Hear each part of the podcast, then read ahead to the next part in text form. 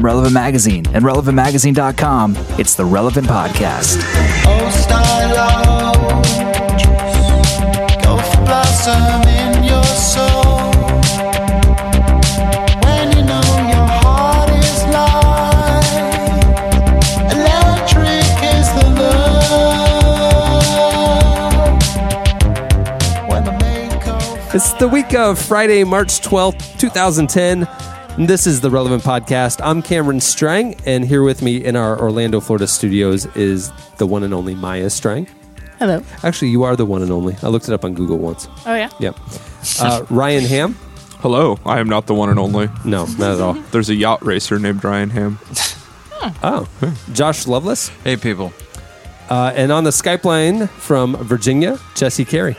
Yo, yo. Behind the wall of glass, our illustrious producer and the DJ of Relevant FM, Chad Michael Snavely.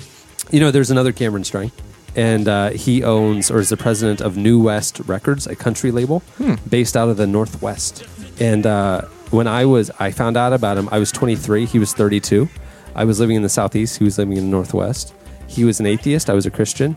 I hate country music. He makes country music. He was my Bizarro Cameron. Strange. Yeah. That is very strange. Yeah, it was like to a T.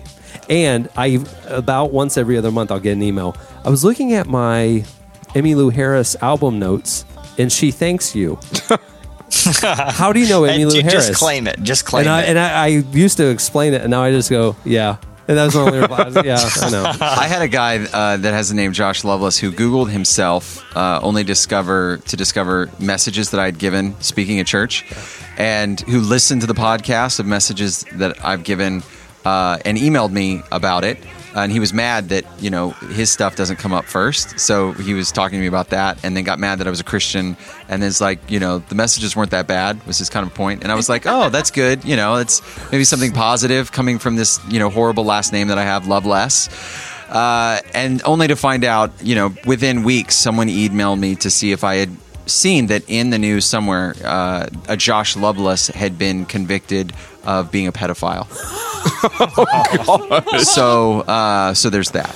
Yeah, yeah, and he was like young. He's like 23 or 24, and uh, and said, "Hey, saw you in the news recently," and just sent me the link. Oh wow. Yeah, so there, there's that last name again, Loveless. Yeah. blessing I- and a curse. I, I in the last couple of years have come across one additional Cameron Strang, and it was an 11 month old baby who fell out of a fourth story window French and lived. Oh, I was going to say, why is everyone laughing? it bounced and was fine.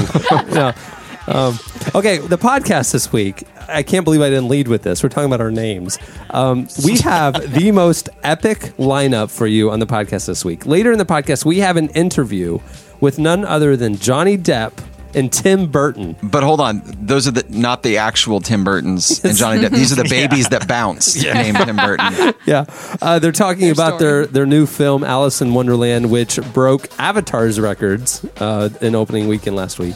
Um, we also have a live in studio performance coming up uh, from Chris Staples, who- uh, the namesake of the Staples chain of office supply Oh, restaurants. look at that. Restaurants. Stores. and brother, brother. does- Staples doesn't sound like a very appetizing restaurant. Restaurants. it's all your staples. It's all your basic foods. Yeah, No, Chris Staples is awesome. He was in the band uh, 238 for a while. Very good. And uh, Discover America Until as well. 231. do you have my Do you have my notes in front of you? Because uh, I was just about to say that. Look at you. It's telepathy. Okay. All right, so definitely stay tuned for those coming up. But before all that, we got your entertainment releases and slices. Let's see, music coming out on Tuesday, March 16th, which, by the way, is the day after my birthday. That's how we. That's how we kind of like check. It's like the BCAD thing. So one day after my around here. birthday, one day after my birthday, we've got a few uh, albums coming out. Let's see if anything good's coming out this week because of your birthday. Yeah, there actually is a couple. The Whigs are coming out with "In the Dark." Uh, we're playing one of their songs right now on Relevant FM. The White Stripes are coming out with a live album called "Under the Great White Northern Lights." Uh, Streetlight Manifesto is coming out with 99 songs of a revolution, and Meredith Andrews is coming out with "As Long as It Takes." She uh, is a former Liberty student who used to date an intern from Relevant. That sounds scandalous when you say it Yeah, like it that. is. Well, John John Carl was an intern here. I don't know if they were dating when he was an intern. He lived with us, and we had many uh, trips to the local pizzeria Uno and we would talk about life and dreams, and I would give him advice. And now he's a photographer. Uh, movie release is coming out Friday the 19th, which, as we all know, is four days after my birthday. uh, we got Bounty Hunter starring Gerard Butler and Jennifer Aniston. Happy birthday to you. yeah, you know what I'm doing on my birthday. Yeah, yeah. Uh, Repo Man starring Jude Law and Liev Schreiber. And Runaways starring Kristen Stewart and Dakota Fanning. All right, so that's entertainment releases. Let's just roll right into slices. We have so much coming up later. We might as well roll right Yeah. into it. Uh, Ryan, take it away. All right. Uh, I have some very exciting news from the tech world today. Um, I read on Wired today that the first safe, and that's the key word here, the first safe and kind of affordable jetpack has gone on sale. It's ninety thousand dollars. So when I say kind, when I say kind of affordable, I mean if you're like a high roller. But as And, the and when you say safe, there's death is only a 50-50 chance. Kind well, of safe. it has That it is has, nearly imminent. just not exactly imminent. Yeah. exactly. Yeah. Well, I because love other other jetpacks like the garage made kind that cost several hundred thousand dollars. Yeah. Uh, you're, it's about ninety percent you're going to die each time you Exactly. fire that thing up. Well, I love the Wired article makes it a point to say that one of its safety features is that if the engine shuts off, a parachute comes out. Oh, that's good. Unless you're 20 feet off That's the what I ground. mean. Then you're just going to be maimed. yeah. you just break your legs because you have three hundred pound Un- jetpack. your legs will shoot up into your torso. Unless you're an 11 month old baby named Cameron Strang, yes, That's true. exactly. then you'll survive. But it's I wonder if we could strap babies to these jetpacks. That would be hilarious. Babies That would be flying all- hilarious. So, so Ryan, I want some details. I don't know if you have it in front of you, but I'm talking distance, speed. You know, is it one of those like, uh, you know, that like we all saw that YouTube video Yeah. uh, a few years back where the guy had a jetpack and flew like 50 yards, Right. and everyone like freaked out. Right. Well, what's what's the story with this? I mean, it says that it's like that there that it's classified as a light aircraft, so you don't need a pilot's license. It looks kind of like it's got two. Well, that's good. yeah. It looks like it's Because uh, got. could you imagine going to the, you're like you're taking all these like altitude training and, Yeah. and, and, you know learning about the intricacies of landing gear and they're like oh what are you gonna do with your license oh I'm getting a jetpack But the but the owner does require you to take a training like safety training course if you're going to do it. That sounds like half a Saturday. Yeah. Doesn't sound like very It's intentional. like well, it sounds like a DMV course. It does. Yeah. Where you're like, I was speeding. There's like a guy Right. with a clipboard, right? The Yeah. points on Old school. yeah. Yeah. and, and like a really cheesy DVD he makes you watch Yeah, that's good. Um, so I don't. I mean, I don't have specs, but I do know that it kind of looks like it has plane engines on the back, and apparently it's got this thing that levels it out automatically. So if you let go of the controls, you don't fall or like, like you know, tilt. You just hover. well they've thought of everything which I think would be cool because then if you need a snack or a drink, you just hover. when I went when I went and saw Karate Kid for the very first time, I remember leaving the theater and just hacking away with my hands and feet anyone that was near me, just feeling inspired. Uh-huh. I just imagine after Iron Man 2, there's just going to be like a slew of people that are going to purchase these jetpacks thinking they can actually become Iron Man. I hope so. I know. I feel like this is the future. It's right in front of us. Hmm. It's Vigil- today. happening. Vigilante justice. I do. The era of vigilante justice is born mm-hmm. because of jetpacks. I love it.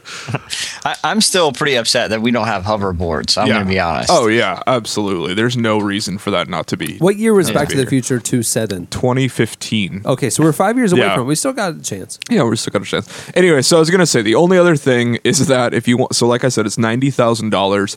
Ten percent is down at the initial point of purchase, and then you have to wait twelve months for your jetpack to be done. Is it like custom mm-hmm. fit to you like Iron Man? I'm not really sure if it's custom fit or if it just takes them twelve months. To Yeah, get I it wouldn't done. think this is an assembly line mechanism. right. Well, I would want. I mean, I'd the want. guy in his garage doing it. yeah, Yeah. that makes me even no, more nervous. That Yeah. It's like, all right, here's ten thousand dollars, sir. Talk to you in a year.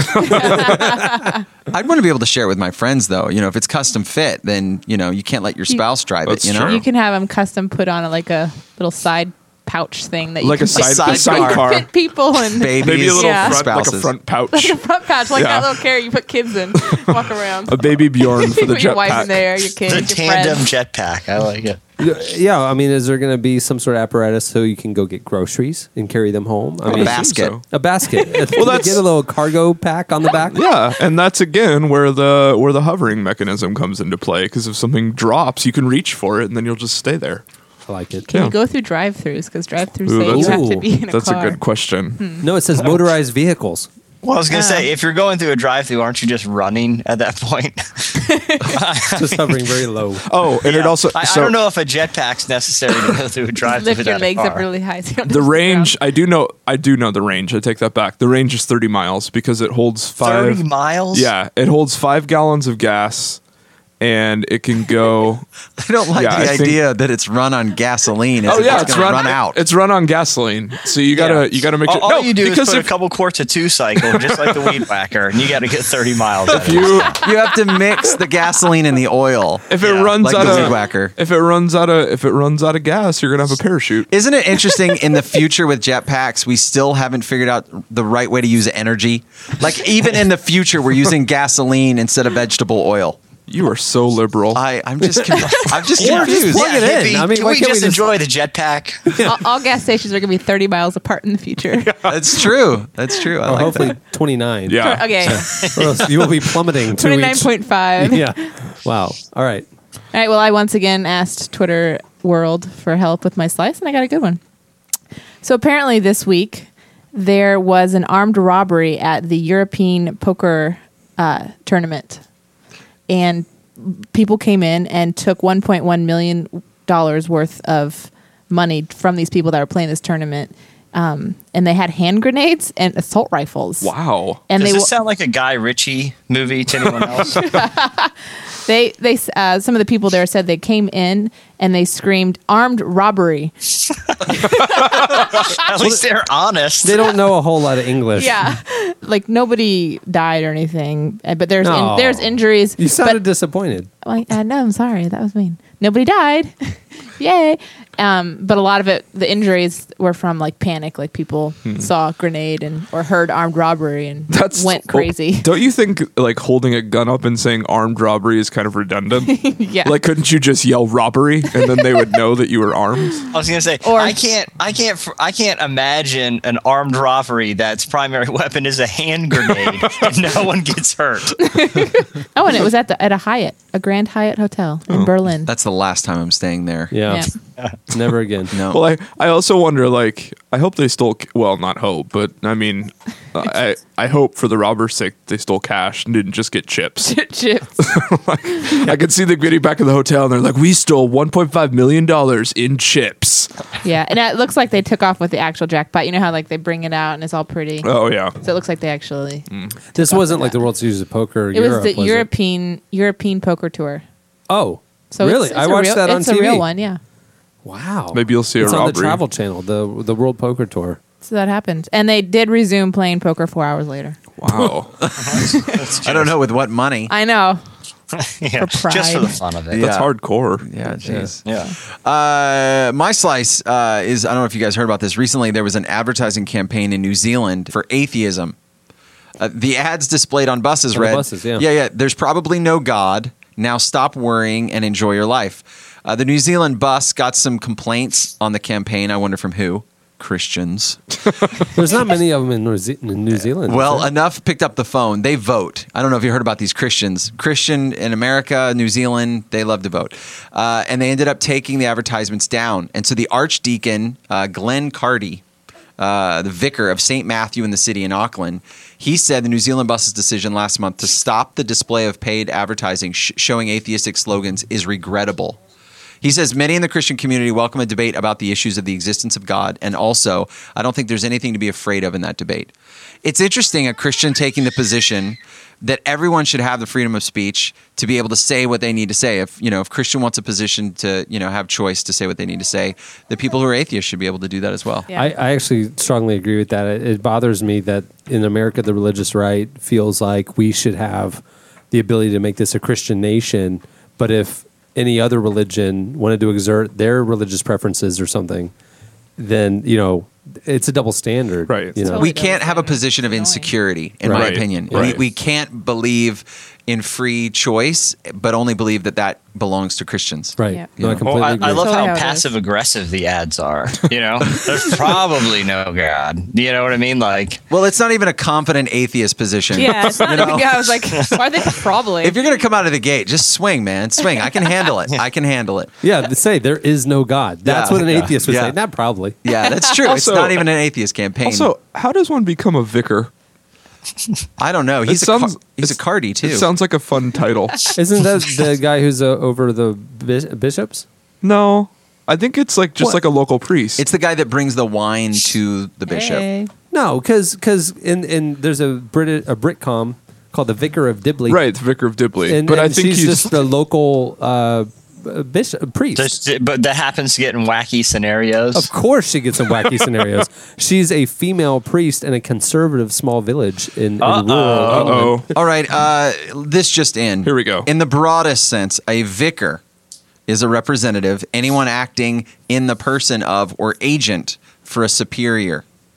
Oh, okay, In this sense, the title is comparable to lieutenant, literally the placeholder. okay. I- so, vi- like the vicar of Dibley was put there by the cardinal or Oh, by okay. the By by, the the, bishop. regional Okay. manager. It's a local representative of, Of- the emperor or perhaps an archduke. So would I be a vicar editor? He wants a title change. I just want to be a vicar. yeah, I think I think uh, Cameron's that thinking. should happen. He's He's really thinking. thinking about I'm really it. thinking. Yeah, he's Yeah. thinking. I don't have a business card. It's not too late to get this drawn up. That's true. Dude, Can you I imagine? I don't have a business. card. Okay. Can you imagine the phone call I'd get from Jimmy John's like for free lunch? Like, hello, is this Assistant Vicar Ryan? Speak to the vicar, please. the Vicar I, I editor. love how in your scenario, like you you you, You're the you assistant always vicar. win Jimmy John's subs. and hold on, the Jimmy John's person had an accent. Had like a European You're accent. ordering from an English Jimmy John's. exactly. You're not even confident. You said that you're the assistant. I know. I messed that up. If you're- if So you're- in your fictional scenario, there's a Jimmy John, some sort of European Jimmy John's bistro. Yes. Win contest that, and, and you're yeah, and you're assistant to an assistant. Yeah, that's true. Ryan, I believe in you a lot more Yeah. than you believe in yourself. I, Thank you. I agree. saying. Thank you. Which is why you're a vicar because we believe in you. We're going to appoint you to Okay. that position. That's good. Yeah. Okay. That's good. Wow. Okay, uh, Jesse. All right. Well, uh, this, you know, we've come, uh, we're in an interesting era of technology with, with social networking and, and everything. So it's only a matter of time before we see stories like this. Uh, a guy who was working for the New York Life uh, insurance company uh, was fired and he was broke. So he decided to ex- try to extort money out of them. And here's what he said that he- has skills, and he, this is a quote, is a huge social networker and will use a spam service to, uh, you know, hurt the company. And he said, unless they pay him two hundred thousand dollars, you know, he will use his social networking skills to bring New York Life Insurance to its knees.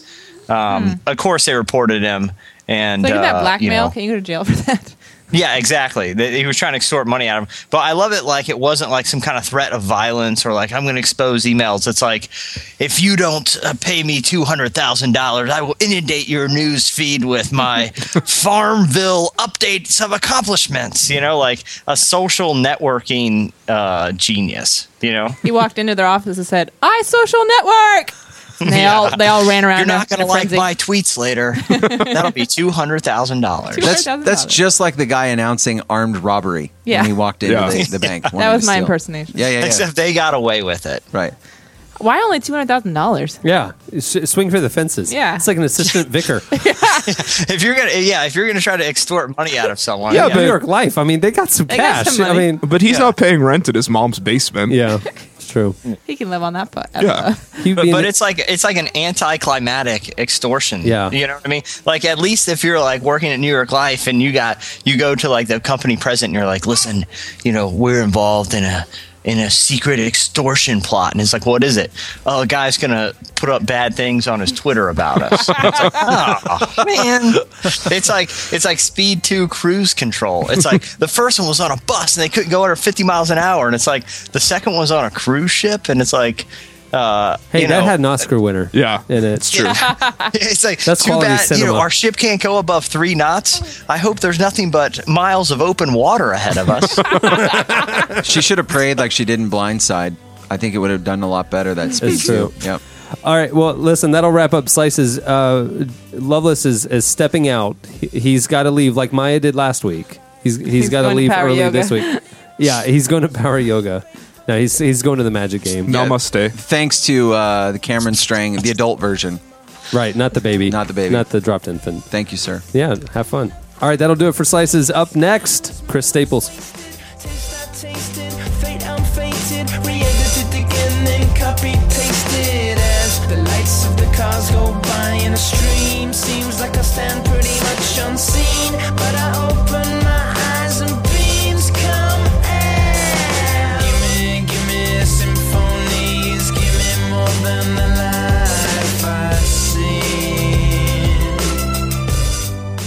Well, the party is happening, and we want you to be a part of it. Celebrate Relevant's seventh anniversary by getting a subscription to Relevant at a special rate. Right now, it's just 10 bucks. Go to relevantmagazine.com slash subscribe.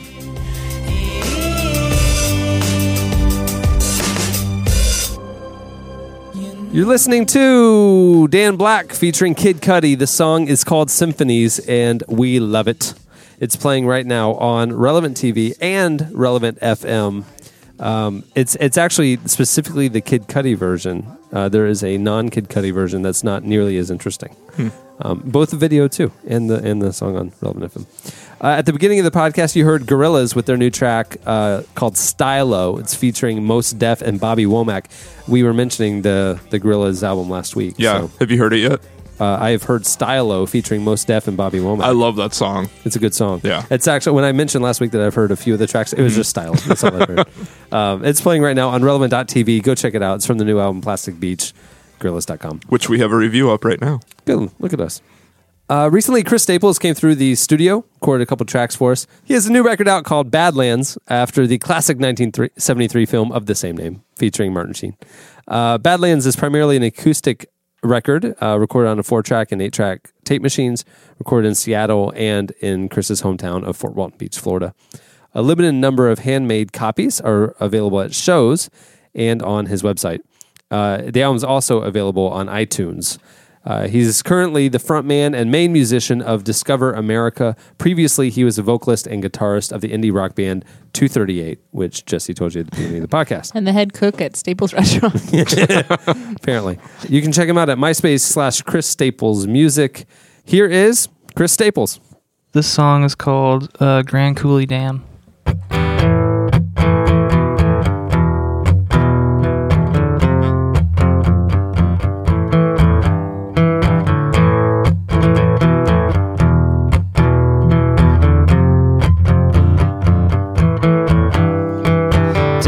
Must have got your soul, but I see an angel when I look in your eyes.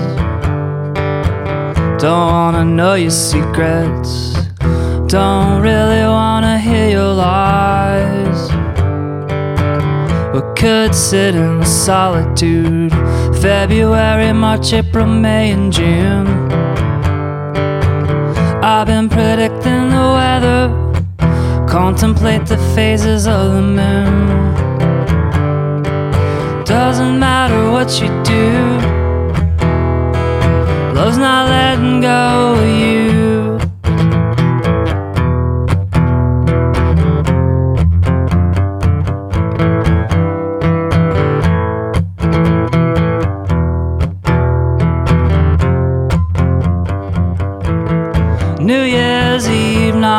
1964.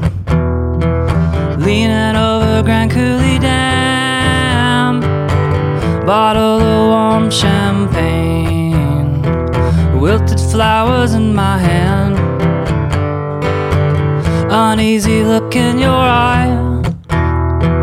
Unwilling to let go. Honey, you are afraid. Come stand beside me in the snow. Doesn't matter what you do.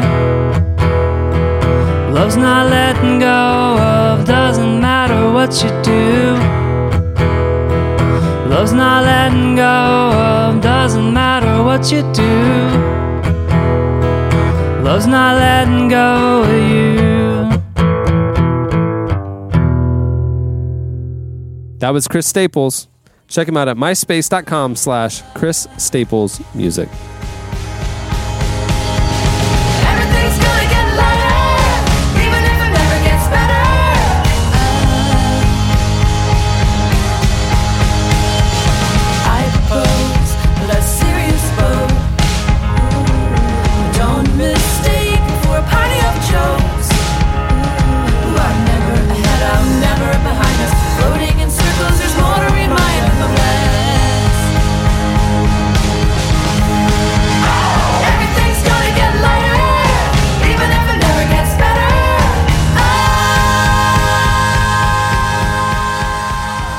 Listening to Mates of State. The song is Get Better.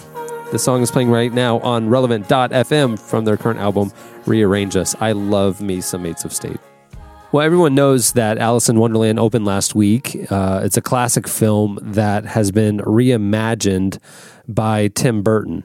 It stars Johnny Depp, and uh, opening weekend broke Avatar's record for uh, a 3D movie. Um, it's getting a lot of buzz. It is uh, visually stunning, creatively stunning, um, and we had the opportunity to talk to the filmmaker and uh, the star uh, about Alice in Wonderland. We cover everything from this is their seventh movie together, so you know what's that been like to to the to the filmmaking itself, to the vision uh, of the characters and and how they brought it to the big screen. It's a fascinating interview. Here's a look at Alice in Wonderland and part of that conversation. You're back. Alice! Alice! The Alice? You're absolutely Alice. I'd know you anywhere. We all know the story of Alice in Wonderland, but we have yet to see it through the unique, to say the least, eyes of legendary filmmaker Tim Burton.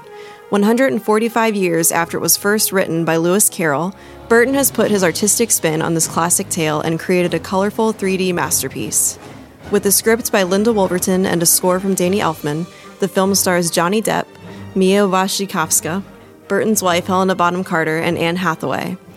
Burton talks about why it just made sense to create the 3D world of Alice in Wonderland and how he put his own unique stamp on the story. Well, it was that. It was Alice in Wonderland in 3D. You know, it's like, it, it just seemed like the world that Lewis Carroll created. It's just the kind of trippiness. And then I started thinking about the, the world of Lewis Carroll and thinking, like, not so much about the films and things, but like I knew more about it from listening to music and bands and other illustrators and artists that would incorporate that imagery in, the, in their work, and it just made me realize just how powerful the material was. And uh, you know, it's like if it were written today, it would be mind blowing today. And it's just so the combination of the medium and the material just seemed really right. You know, there's been so many versions, and. Uh, for me, I'd never seen a version that I really liked, so I didn't feel like there was a definitive version to me that I was we were fighting against.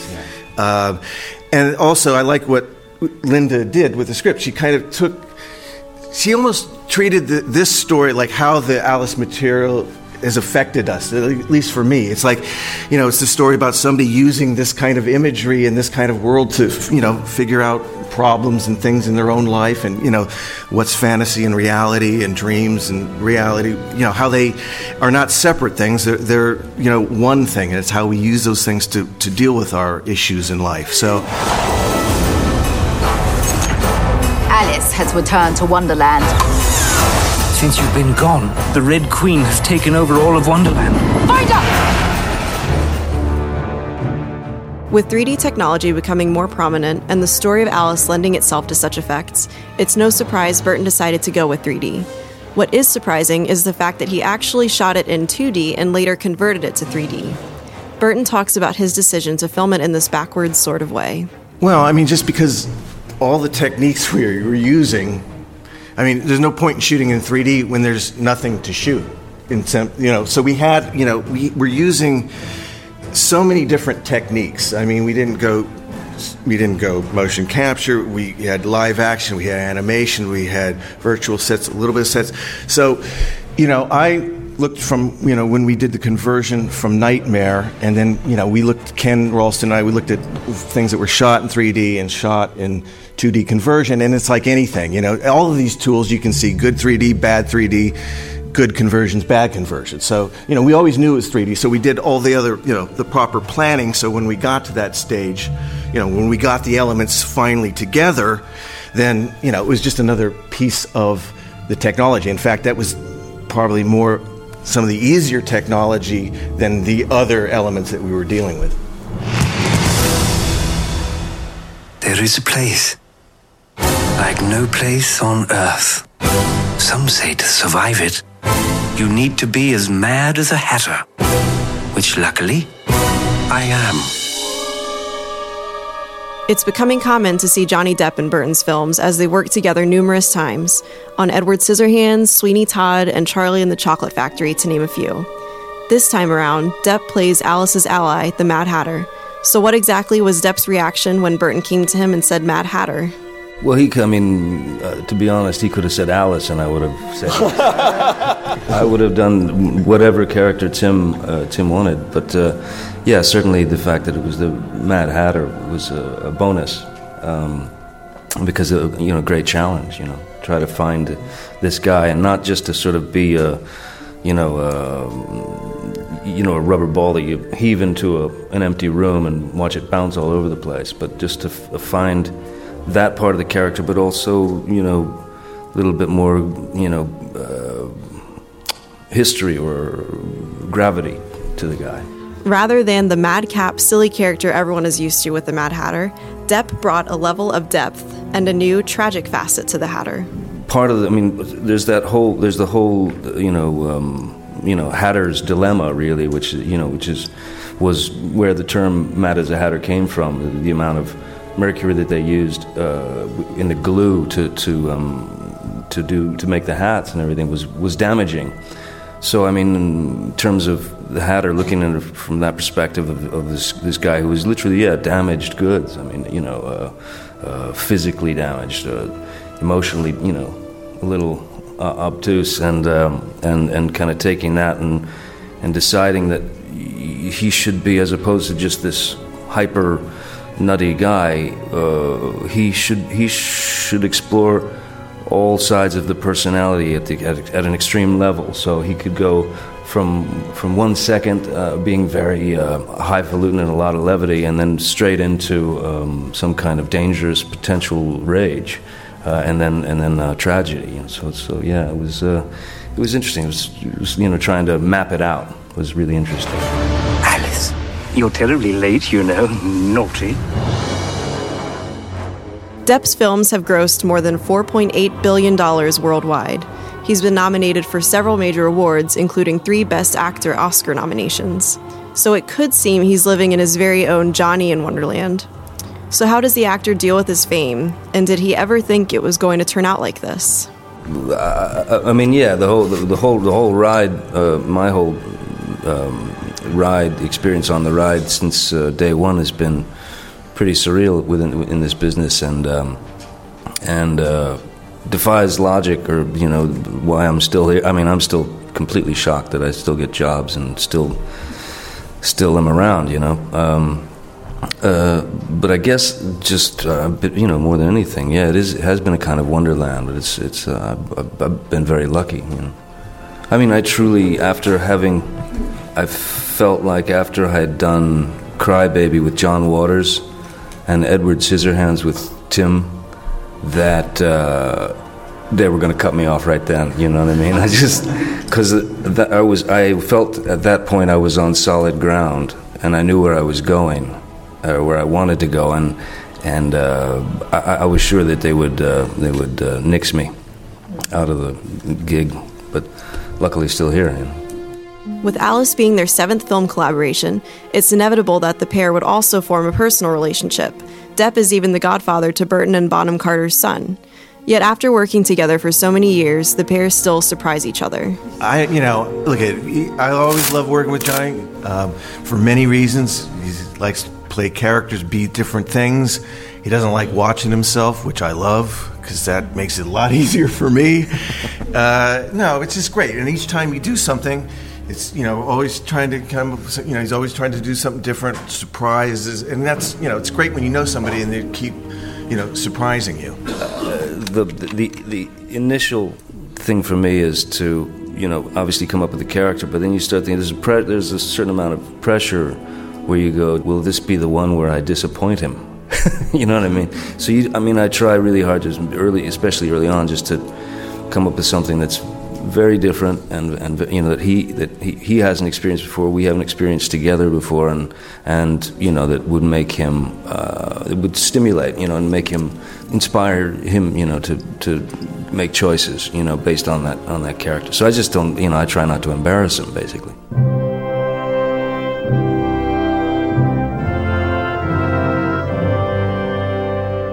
Depp is famous for creating memorable characters for the big screen, but some might say they are a little too similar to each other. The actor says he's conscious of this when personifying new characters. Well, you definitely. I mean, at a certain point, you know, if, especially if, you're dealing with because I've played um, I've played English a number of times. You know, I've used an English accent a number of times, so it becomes a little bit of an obstacle course to sort of go, oh, uh, uh, that's teetering into Captain Jackville, or this one's kind of teetering over into. Uh, what was it, uh, chocolate or something, or Wonka? You know, so you gotta, yeah, you gotta really um, pay attention to the places you've been. You know, um, but hopefully, you also, it's, I mean, that's part of it. You know, that's the great challenge is that you know you may get it wrong, or you may, you know, there's a there's a very good possibility that um, you can fall flat on your face. But again, that's I think it's a healthy uh, healthy thing for an actor.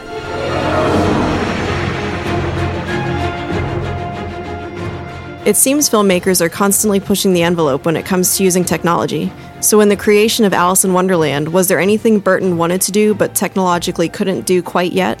You know, we were just using all different technologies, so it's not you know they're all out there, and you know you, people go purely motion capture, purely whatever animation, different forms of animation. Um, no, I think I think you know it's just everything's a new tool. I, you know, you always have limitations. You can do more. It's all you know. It's all great, but I never try to focus too much on the technology and just try to you know, remember you know because the fun of it for us is the artistic thing of it and, and feeling like you know making a movie and stuff and not get overly uh, too involved with it, you know, in love with it, technology. Help us make the world right again. Over their heads! I need a pig here. I love a warm pig belly for my aching feet. Stop that. From Sleepy Hollow to Finding Neverland, a film about J.M. Barrie, the author of Peter Pan, and now Alice in Wonderland, it seems Depp is going through the entire canon of 19th century fantasy literature. Depp talks about his attraction to that era's literature and how it affects him as an artist and an actor. Oh, I, I, I mean, I just adore it. I mean, all from certainly uh, J.M. Barrie, uh, you know, and that wonderful characters, the characters he created, uh, Lewis Carroll, um, but even French, you know, French literature, you know, Baudelaire. When you read Baudelaire, or, or over in the States, Poe. Um, I mean, it's just like Tim said about Lewis Carroll. You open those books, you open the Flowers of Evil, and begin to read. It's, uh, it's if it were written today, you'd be absolutely you know stupefied by by the work. So it's this this, incredible period where the work um, is timeless, ageless. So yeah, I I, I, uh, I have a t- I just I love all those guys. It's my my deep passion. You know those those great uh, 19th century writers.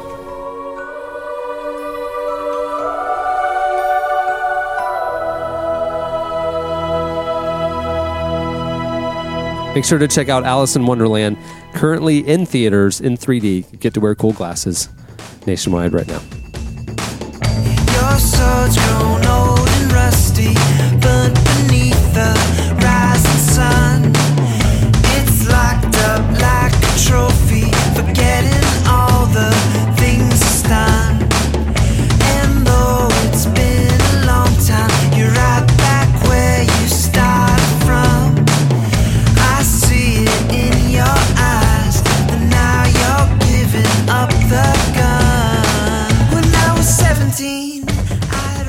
You're listening to Vampire Weekend. The song is Giving Up the Gun. The video is playing right now on relevant.tv, and the song is playing right now on relevant.fm. Uh, it's from their new album Contra, and they were interviewed in the Jan Feb issue of Relevant, if you remember, and you have your copies. You're playing along at home. Um, and and what's interesting about that interview and this song in particular is in our in our relevant FM selection meetings, we we dig deeper. And and it's not just popular music; it's not just cool indie music. We actually really do dig deeper and talk about topical issues and and depth of s- the substance of the music and stuff. And uh, there was this there was this consensus like, look at this Vampire Weekend with an a substantive song, which is hasn't been their mo up to this point. No, and we love us some Vampire Weekend. Yeah. But we're trying to find music that has some really good content more than just great music. Otherwise, we'd probably have a Vampire Weekend hour Yeah, on Relevant and, FM. hey, we throw some ting tings in there. We throw. I mean, there's a lot of good. There's a lot of fun music out there, but yeah. it's just not deep enough for relevant FM. So when we thought when we saw this one, we just kind of went crazy because we are like, "Oh, this is brilliant! It's our spotlight song of the week Absolutely. this week, and it's just a phenomenal song." Yeah, Have you have you seen the video? the, vi- the video is on Relevant TV, so The it's it's amazing. and the video features, I kid you not, Jake Gyllenhaal, the RZA, Joe Jonas, and Lil Jon. Joe Jonas. Don't front. You love them. Speaking of the Jonases, did you guys hear that Yeah. they're appearing at uh, Saddleback Church's uh, Easter weekend service Yeah. at Angel Stadium in, in Anaheim? Yep. Yeah. Wow. Uh, Kari Jobe, the worship leader who's been interviewed here on the podcast, um, Mhm. is also performing leading worship and Mhm. stuff. It's it's a very it's interesting. They're just they're doing an Easter service for the city, and all of their distributed campuses and services are meeting together for the first time. If Not you know first it- time. They did it They did years one ago. other time. Yeah, 25 years. This is their 30th. It's the 30th anniversary of the church, and so they did it at their 25th. But um, if you know anything about the church, it's uh, about community connections, and so they actually have a whole lot of small services rather than one massive service. It's kind of like the anti-mega church in some respects. And so you go to Saddleback thinking it's this huge church, huge pastor, and it's really actually a small auditorium, hmm. relatively speaking. So anyway, they're coming together and they're expecting between all of their services that they will have 50,000 people at this Wow. at this one service. Wow. It's crazy. And the Jonas Brothers are leading Yeah. worship. They're Yeah, not was leading say, worship. Three of those are the Jonas Brothers. well, they they did that whole purity ring thing. They're not leading worship because I they're know, but I'm- pure. I mean, they're believers. Their No, I mean, dad's a they're pastor believers. and Yeah, stuff. yeah. yeah, yeah. I mean, they're known to be believers, and their dad's a pastor. So it's good, good, clean entertainment for Easter Sunday morning. That's fine. So are they just performing? I don't know what the deal is. Oh, okay. They may just share their testimony or something. They may not even perform. Okay. You know. Okay. Anyway, uh, this is uh, song number two from Chris. The album is Badlands. It's available now. Check it out at iTunes. Here is Chris Staples. Uh, this song is called Lady of Fortune.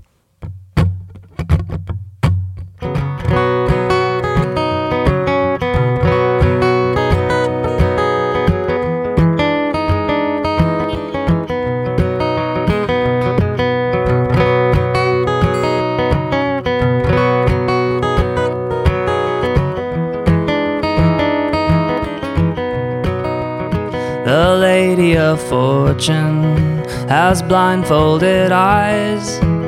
She's indifferent as I rise to the sky. And when at last I begin to fall, the Lady of Fortune don't care at all.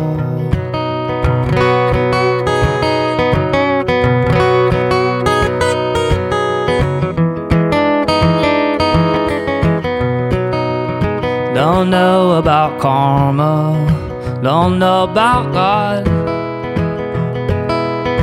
I'm just playing the odds with the Lady of Fortune. The Lady of Fortune.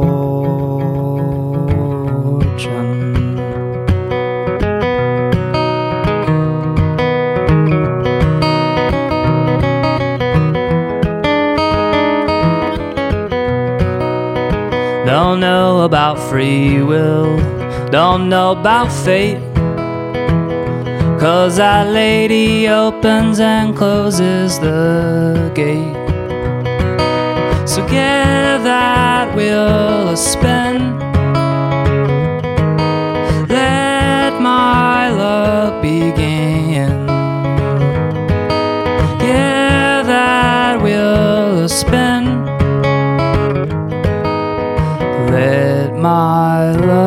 Begin. That was Chris Staples. Check out his album Badlands in iTunes uh, and check out more at myspace.com slash Chris Staples Music. Let's stick together.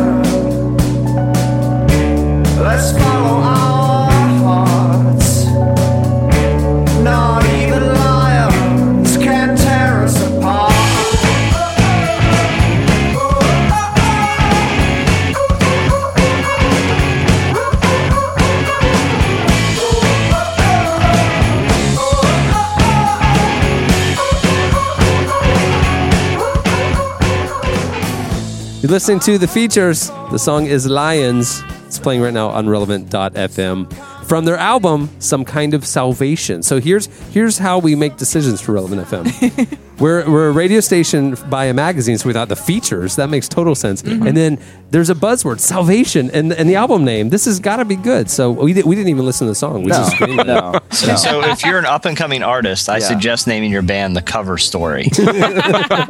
and do an album of covers of songs that have Christian buzzwords in it. Exactly. Yeah. Um, all right. So like like some some band by the cover story called Community. Doesn't matter what the lyrics are, we'll play it. yeah, sold. that's that's why that's why we play music from Justice because their album has a cross on the front. it's true. it's true. And and Christians should stand for justice. That's right. What other songs? What other songs sound like they're Christian songs, but they're actually not? Like "Don't Stop Believing" by It's true. Journey. Oh, yeah. that's a good one. It's true. So if you're doing the cover stories and you're doing cover a cover album, so "Don't Stop Believing's on there. What else? I don't want your sex for now. No, I said a Christian sounds like a Christian song. That's not. That one is a Christian song. Ah, that's funny. Mr. Brightside. Mr. Brightside, "Faith" by Highway, George Michael. highway to the danger zone. yes. It's true. Yeah. Bat out of hell. Yeah, because he's escaping from hell like Yeah, Jesus did. Exactly. Yeah.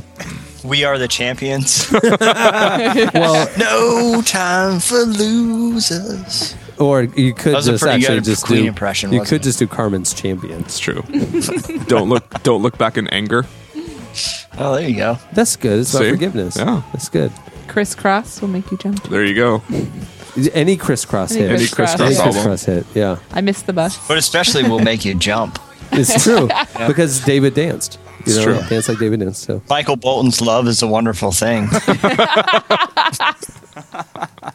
I think they sing that in a lot of churches, actually. I believe I can fly. R. Kelly's. Oh, uh, nice. Okay, no lie. Maya and I attended a uh, ethnically diverse church for a couple of years, and there was one service in particular where they were honoring the Tuskegee Airmen. Uh-huh. Um, I think it was actually Black History Month, and while the guys were up there, they started playing R. Kelly's "I Believe I Can Fly." The place erupts. Everybody stands up, hands in the air, singing along like it was a worship song. No, yeah, this was during R. Kelly's whole scandal thing that was in the news. People That- are literally worshiping to the song "I Believe I Can Fly," honoring the Tuskegee Airmen Yeah. in the middle of a church service. It was the strangest thing. We we stopped going soon thereafter. All right, it's time for your feedback. Here we go. Hey, okay. Last week we asked you. We were talking about like the Christian uh, comebacks. We were talking about the new music issue of Relevant. Uh, the one of the things we're seeing happen this year Jennifer Knapp and uh, other other artists like Caedmon's Call. That there's this like comeback of late '90s, early 2000s Christian music that we all knew and loved. And we asked you, who do you want to see come back? Who who who do you wish was come back? You went over to relevantmagazine.com, you clicked on the podcast episode page, and you posted your replies there. You also, some of you actually called into the relevant podcast hotline. And uh, Operators are standing by. and uh, and actually left us some some uh, audio feedback. So we'll play we'll play one of those. All right. So here's some of your replies. Kiki pounds, uh, all caps. First answer, five iron frenzy, all caps. Exclamation points are all over the place. She says, and, and I want Reese, uh, the lead singer, in a speedo, and I want everyone. yeah, that got a little weird. And I want everyone to skank onto stage, and I want Jeff the girls' kids to sing when I go out. I don't know what any of those things mean. Me neither. She They're lost- all- you. You had me at skank. Can, can I say that uh, about half of them were for Five Iron Frenzy? It's Yeah. really ridiculous. And I was gonna say, 15 year old Ryan would have been thrilled with that entire response. Yeah. I was a huge Five Iron fan. Okay, Alex Tillman wrote in. He said, "I, I want to see a combo tour of Carman and Michael English. It would be Oh, a stadium show performed in the round. These two legends would don matching gold sequin Neil Diamond esque jumpsuits, with Carman proudly displaying his super macho chest hair. Uh, to start the show off, Carman and Michael English would enter the arena riding upon a pair of majestic elephants, singing a duet of Heart of a Champion. The tour would be entitled The Quick Redeem Yourself Before Jesus Comes Back Tour, brought to you by Ensure. As, when I see them riding in on elephants, I don't see them like like riding them like horses. I see them like standing on the elephant's forehead. Yeah. You know, like balancing up there. Alex gives us a, a, a little tidbit, a, a side note, he calls it. Uh, uh, the Carman has, a, and this is quoting him, an incredible, all caps, incredible website that rivals the quality of his music. Check out carman.org. Uh, It- and, and, and somebody replies to Alex's after they, of course, click through. And, and Ryan said to Alex, Wow, I love that he calls it the largest artist website on the internet. so apparently that's what the site says about itself. the Yeah, site I, I did go and confirm that. Wow. the site is incredible. Like he actually on the site he looks like one of the cast members from Jersey Shore. Nice. Yeah, it's awesome. Well, he's the godfather of Right. Jersey Shore. Yeah, the, the strangest part of this, the tr- strangest. I'm gonna, I'm gonna turn it on here. The audio automatically plays. So, um, the strangest part of the site is in his navigation. Uh, well, one, it's kind of hard to get there first. You have to drag all these family pictures away from like the logo to click through the actual homepage. But there's like, okay, I'm gonna read his navigation. Tell me when you get a little creeped out home for real for now guaranteed seat pass biography new 100% saved club family secrets Stop. and, and the family secrets little icon is this black and white picture that looks like it was taken in the 20s and you click through sure enough it has three categories in this section 1910 to 1920 1920 to 1930 and 1930 to 1940 What is and it? they are old, creepy black and white photos where Carman gives explanations about his family's past. Oh my goodness. Weird. You know what? we, now, we now know how he's spending his time at ancestry.com. Yeah. Um, okay. Uh, James Keyworth says Plankeye. Scott H says the OC Supertones. Travis Marone, he said, bring back Crucified. Crucified. Nice. I, I loved Adam again. Anybody remember Adam again? Chad, do you Yeah, I remember those guys. I- Yeah. I- I- that was one of my favorite alternative albums Definitely. of, of that era. And if you Google them or look for them on any place like iTunes or whatever, they don't exist. Hmm. Uh, they just vanished. Chad B wanted Poor Old Lou. Not bad. That was another one of my favorite Yeah. bands from back then. Yeah. Um, Sprinkle. Yeah, Aaron. Sprinkle. Aaron Sprinkle. Yeah. Who's still doing amazing work. Well, that in that era, Aaron Sprinkle like recorded everybody coming Yeah. out of Yeah. Tooth of and nail. Tooth and Nail. Yeah. Yep. Have you guys heard the new Fair album? Yeah. It's actually pretty It good. I is mean, if you good. like, uh, you know, Aaron Sprinkle, I mean, it's it's uh, it's pretty good. Very cool. All right, uh, Chad, hit us up with the audio connection. Hey guys, this is Jeremy Evans in Bristol, Connecticut, where it's a nice 32 degrees this morning. I'm sure you're very jealous. Uh, He actually sounds like a meteorologist. Feedback of the week, artist comeback. Got a few for you. Uh, number one, DC Talk. I su- completely support you guys wanting to see that DC Talk reunion, reunion tour. Uh, number two, Delirious. I know they just broke up, but I don't want to break up. I think they need to come They broke back up like a already. month ago. Yeah. Yeah, they can't do a couple of reunion. Lesser-known ones. um, I don't know if you guys ever heard of Forever Changed. Uh, awesome band that broke up right before they released their second CD. You should check them out if you've never heard of them. Chasing Furies, uh, another band that didn't Oh, make it yeah, past I the like first them. CD, but it's just phenomenal work. Yeah, that was great. I great. know that uh, one of the girls, Sarah McIntosh, has just come out with her own CD last year, which is excellent. I think I had a But, crush on uh, her I'd in high see school. the Yeah. Furies, I the whole group come back together, to two two sisters and brothers together. Uh, Pillar, let's face it, because this last CD was horrible, so they need to come back because I don't know what the heck happened there. Um, because uh, we all need a little heavens and metal. Come on, right? Uh, Supertones, it's just fun music and great, great messages, and and man, just miss skanking, don't we all? No, I mean, I don't know if Scott could come back right now, but I'd like to see him try. Jason Nice. Moran, I don't know if he's actually gone or Did she what, say Jason but Mraz? He's been like MIA, and uh, his stuff is excellent. I'd like to see him back. Wait, MIA is still and, around. Uh, last two, Steve Taylor. If I need to explain to you why he should deserve to come back, uh, go Google his lyrics because his stuff is amazing. And uh, last but not least, my one of my favorites, Five Iron Frenzy. Uh, they're releasing a DVD in a couple weeks. You and every other relevant chronicles listener. their journey, but uh, it's still not enough. I want to see them back. Anyway, hope that's some good feedback for you guys, and hope you're doing good. Keep up the good work.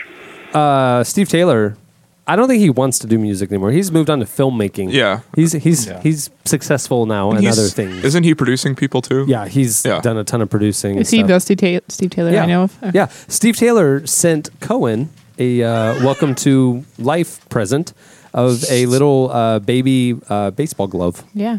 Like uh, not a baby one, but like a you know for a two year old. Yeah, you know that's three year old. nice.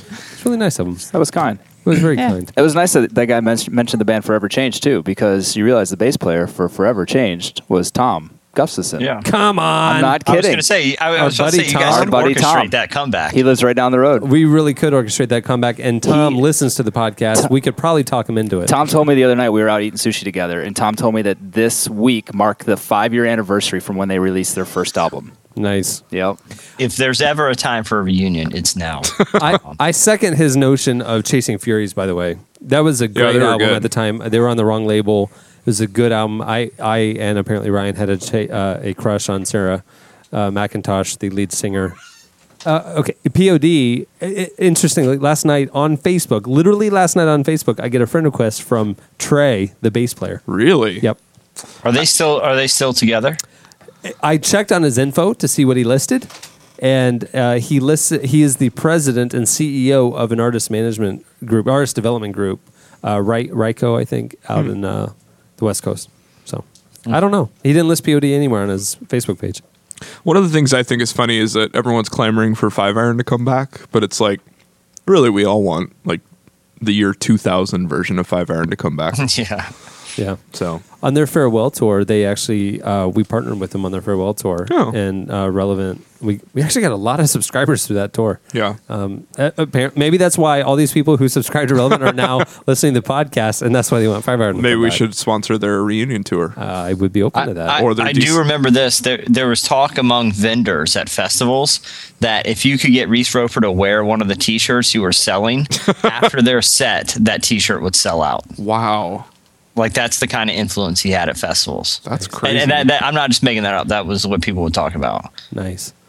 All right, well, that'll do it for your feedback. Now it's time for this week's question of the week. Editorial question of the week. Hey. Okay, uh, earlier in this very segment, we were pontificating if you were to make a cover album of songs that sound Christian in their name but are not Christian in their content. What would that album look like? So we need track suggestions from you, uh, like "Living on a Prayer" or "Don't Stop Believing," stuff like that. Yeah. Walking on sunshine. So any, any Christian buzzword will do. Prayer, you know, save, you know, faith, you know, any of those. So and then we will make a an epic album of covers for the for the group, the cover stories. It's true. To record. Yeah, exactly. and it's a perfect name for a band that's covering songs. exactly. Yeah. It's like me first in the Gimme Gimmes. Like All right. So here's how you reply. Go over to the uh, relevantmagazine.com, click on the current podcast episode right there on the front page, and post it there in the comments. You can also call into the Relevant Podcast hotline. It is 407 660 1411, extension 126. Uh, we will play any non weird ones on the uh, podcast next week.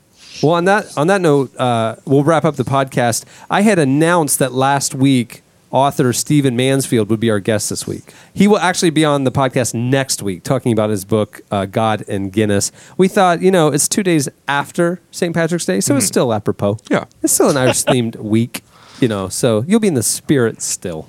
Yeah. Yeah. So uh, make sure to tune in for that because we're also doing a special giveaway next week.